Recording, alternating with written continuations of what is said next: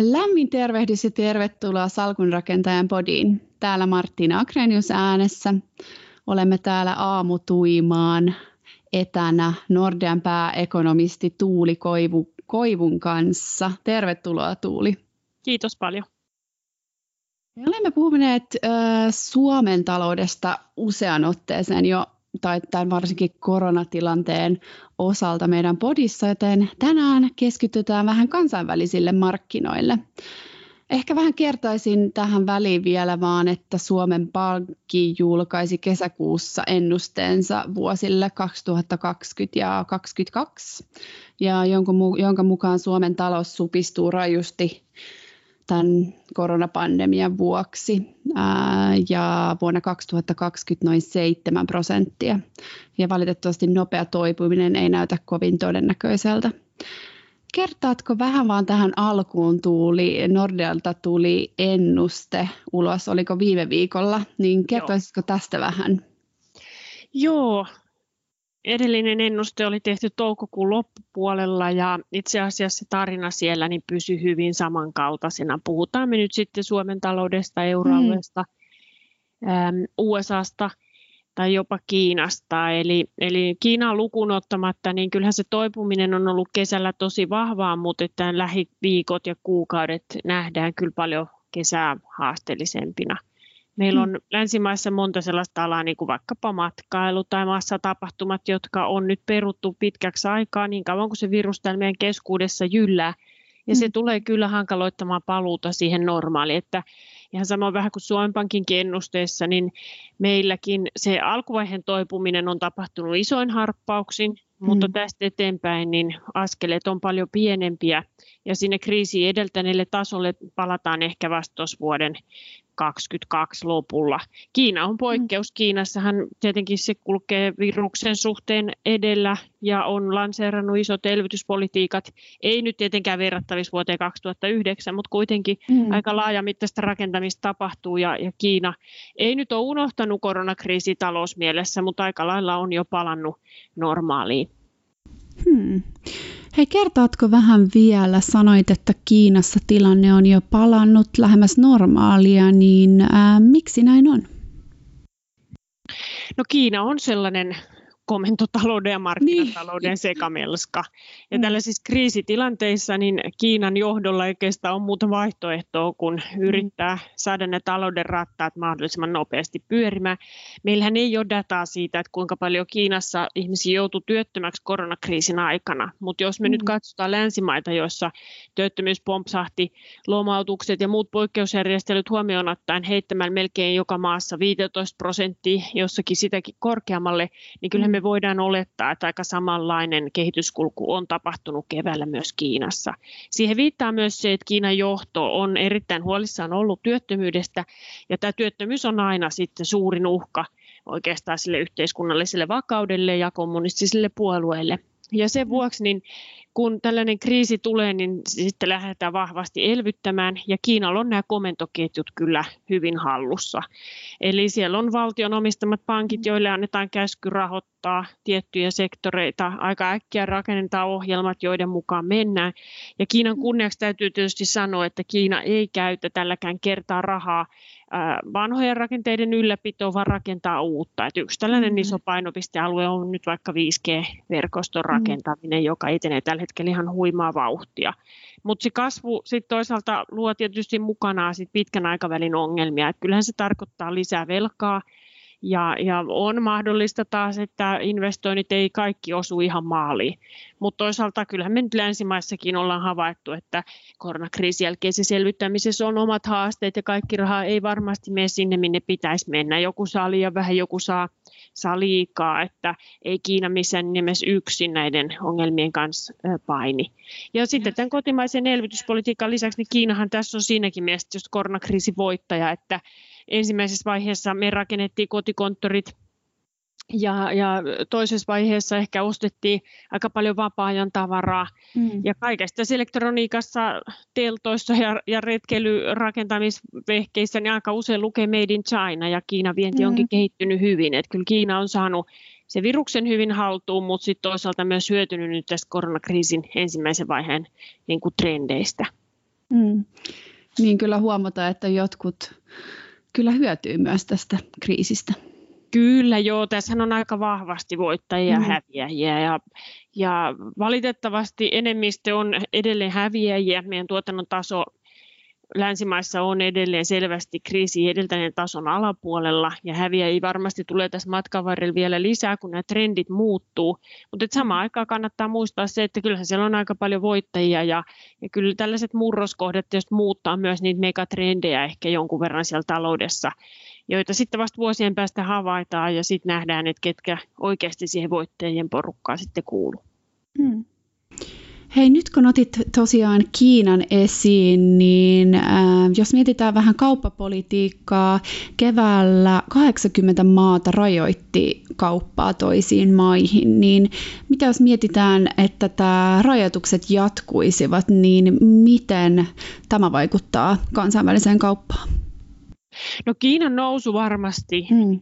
Nähdään niin kuin enemmän ja enemmän haasteena, positiivisessa mielessä haasteena, mutta myös monissa maissa uhkana. Että kyllähän Kiina tuossa kesällä niin onnistui sotkemaan omat diplomaattisuhteensa aika moneen suuntaan. Oli kahakkaa mm. Intian kanssa ja, ja Australian osaltahan me ollaan viime viikkoinakin luettu, että Australian kirjeenvaihtajat on vedetty pois Kiinasta siinä pelossa, että Kiina voi heidät lainausmerkeissä kaapata sinne vankiloihin. Siitähän joku mm. esimerkkitapaus jo onkin.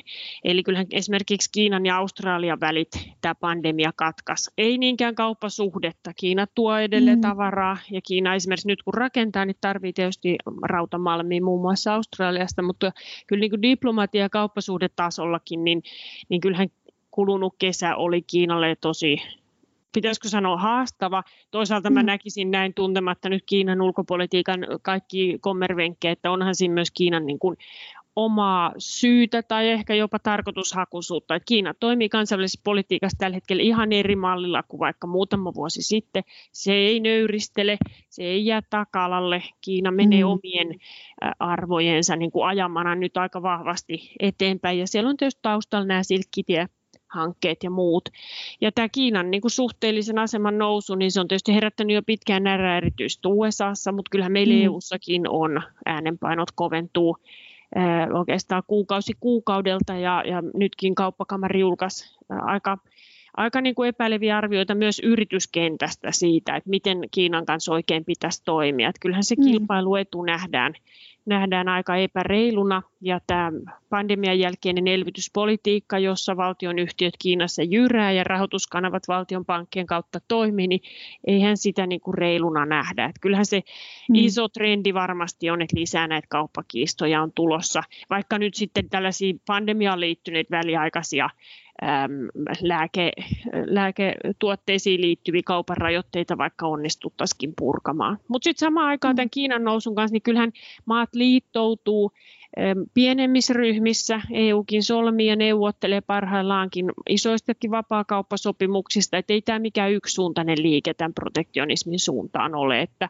täällä on vain sellaisia trendejä, jotka näyttää sille, että, että Kiina on iso pakan sekoittaja ja muut sitten vähän reagoi tähän pakan sekoittamiseen parhaaksi näkemällä tavalla. Joku hitaammin ja joku nopeammin.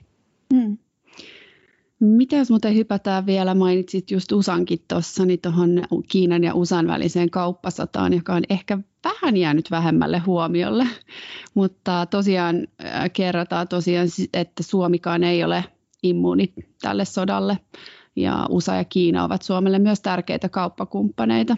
Mikä tilanne nyt on? No kyllähän se aika huono ja huolestuttava on. Mm. Se ei ole mitenkään yllättävää. Monihan alkuvaiheessa pisti tämän koko kauppasodan Trumpin piikkiin, mutta se oli mun mielestä väärä analyysi. Että kyllähän se, että ähm, Kiina haastaa USA suurimpana taloutena ja sitä kautta mm. myös suurimpana sotilasmahtina tulevina vuosikymmeninä, niin totta kai se herättää USAn ähm, niin kuin talviunesta. Ja USA on se ykköskohde USAn politiikalle tällä hetkellä. Ja, ja Kiina tietenkin haastaa USAn arvot, yhteiskuntajärjestelmän.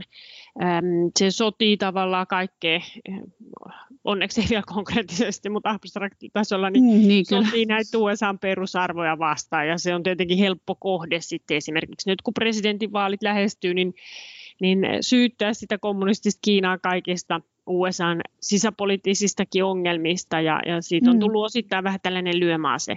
Mutta sitten ne ongelmat tosiaan, niin moni yritys, kasvava määrä myös amerikkalaisyrityksiä näkee Kiinan nousun epä, epätasa-arvoisena, kilpailuasetelma ei ole reilu, Kiina ei päästä amerikkalaisiin yrityksiin markkinoille siinä määrin kuin USA päästää Kiina, kiinalaisyritykset. Mm. tässä on ihan samanlaista samanlaisia ongelmakohtia kuin on EU-Kiina-asetelmassa.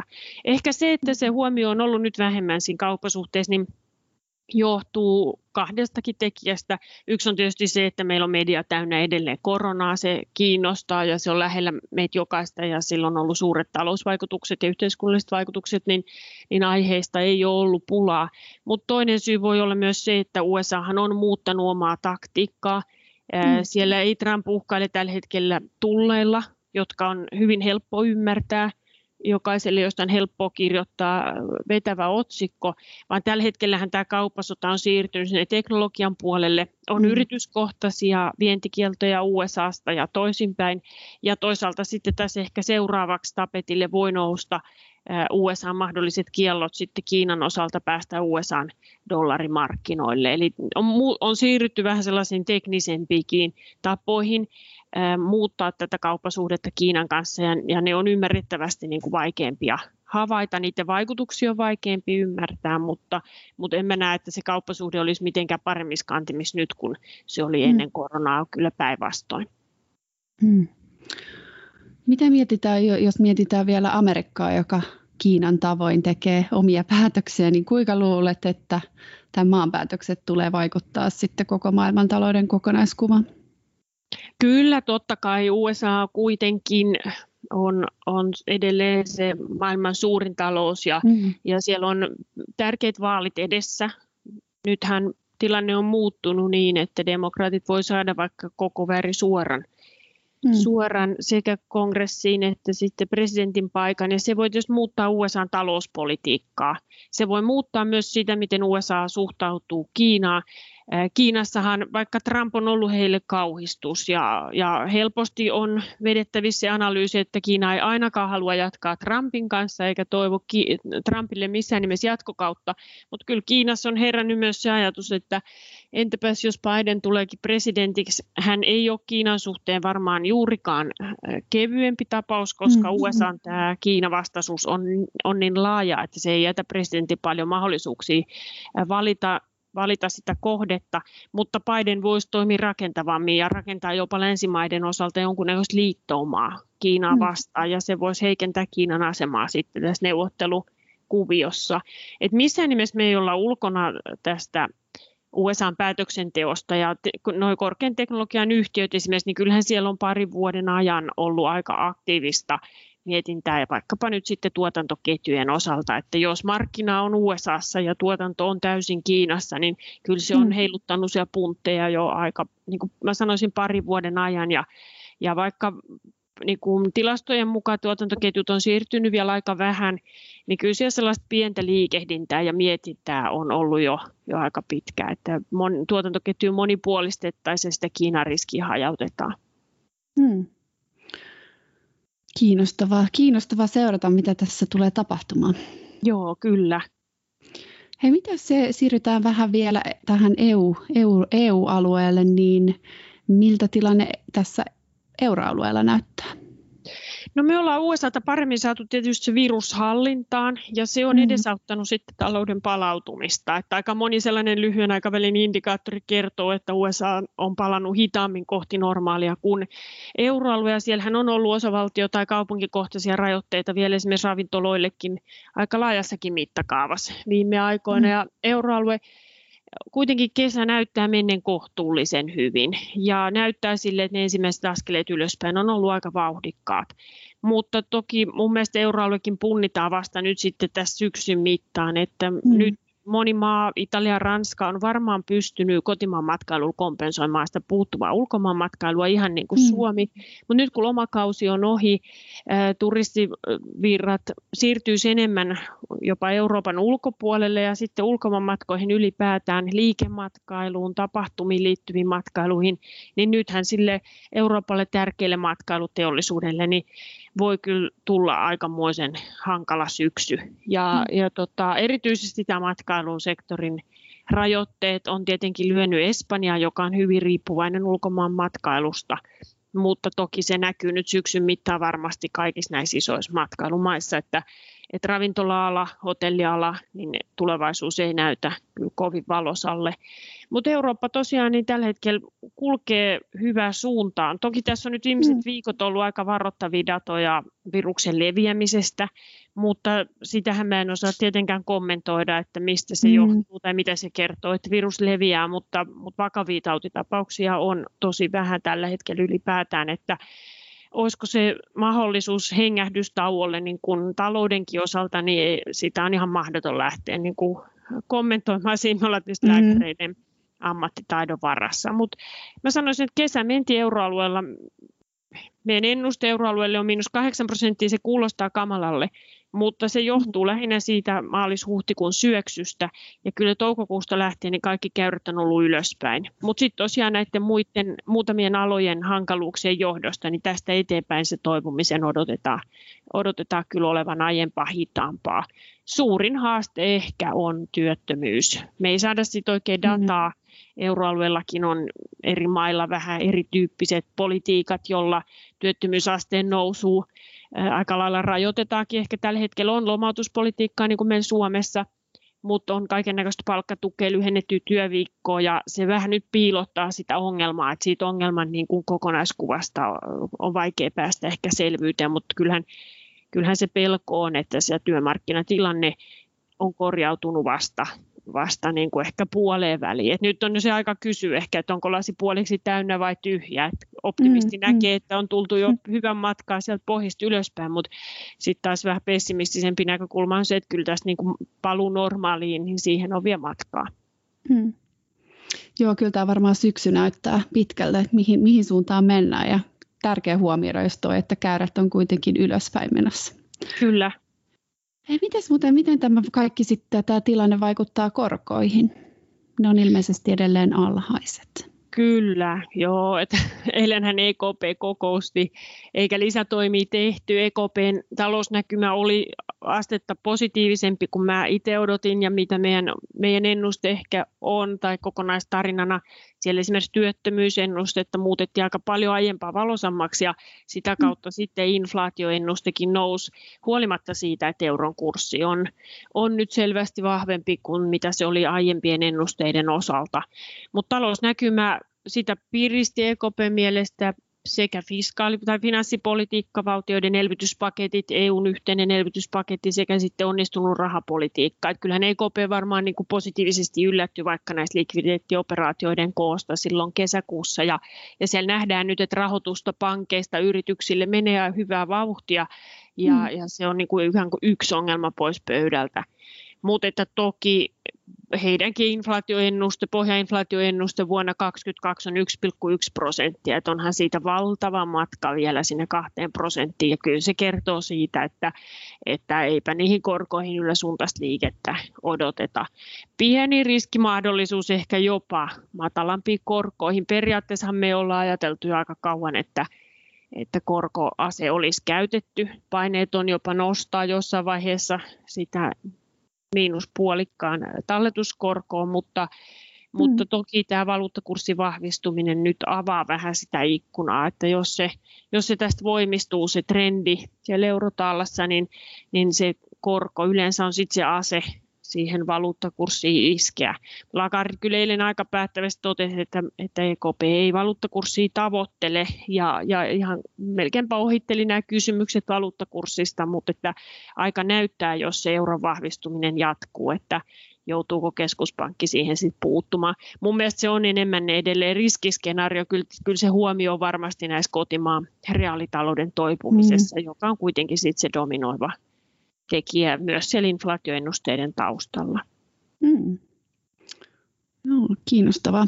Hei, tota, meillä alkaa aika pikkuhiljaa valitettavasti loppumaan, mutta kysyn nyt vielä tähän loppuun, että oletko tällaisilla rauhallisilla, rauhallisin mielin tässä koko, koko tämän maailmantilanteen talouden, tämän tilanteen keskellä vai, vai onko sulla mitään huolta tässä päällä? No kyllä mä varmaan sellainen huolestuva ihmisluonnekin, että mm. eipä sitä oikein osaa. Mä muistan tämän vuoden alun tunnelmat oli itse asiassa vähän liian rauhalliset ja siitä tuli ajateltu, että no näinhän tämä maailma tässä porskuttelee, työttömyys on matalaa ja hyvinvoinnin taso on aika korkea ja, ja vaikka nyt kasvuluvut monissa maissa on ollut vaatimattomia ja ainahan me ekonomistit valitetaan, että parempaa pitäisi pystyä, niin mm. kyllähän euroalueellakin esimerkiksi niin aika moni ihminen oli töissä, mikä on kuitenkin yksi sellainen ekonomistin näkökulmasta ainakin hyvinvoinnin tärkeä mittari.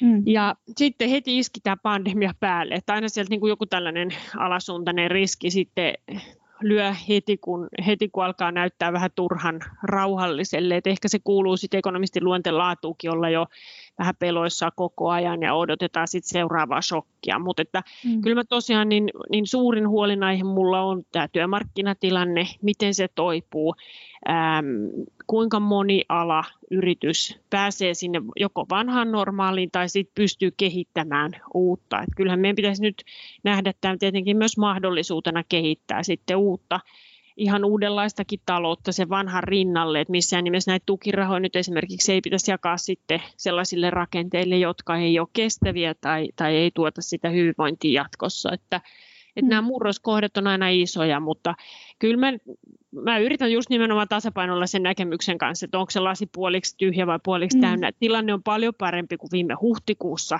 mutta eihän me suoraan sanoen sen tilanteen kanssa oltaisi voitu elää. Eli kyllähän se olisi romuttanut meidän hyvinvoinnin, esimerkiksi nyt jos euroalueesta puhutaan, niin aika lailla täysin. Että kyllä tästä vielä niin kuin paluu normaali, paluu siihen, että meillä on meillä on niin kuin valtion taloudet kunnossa ja muuta vastaavaa, niin se matka on kyllä vielä tosi, tosi pitkä.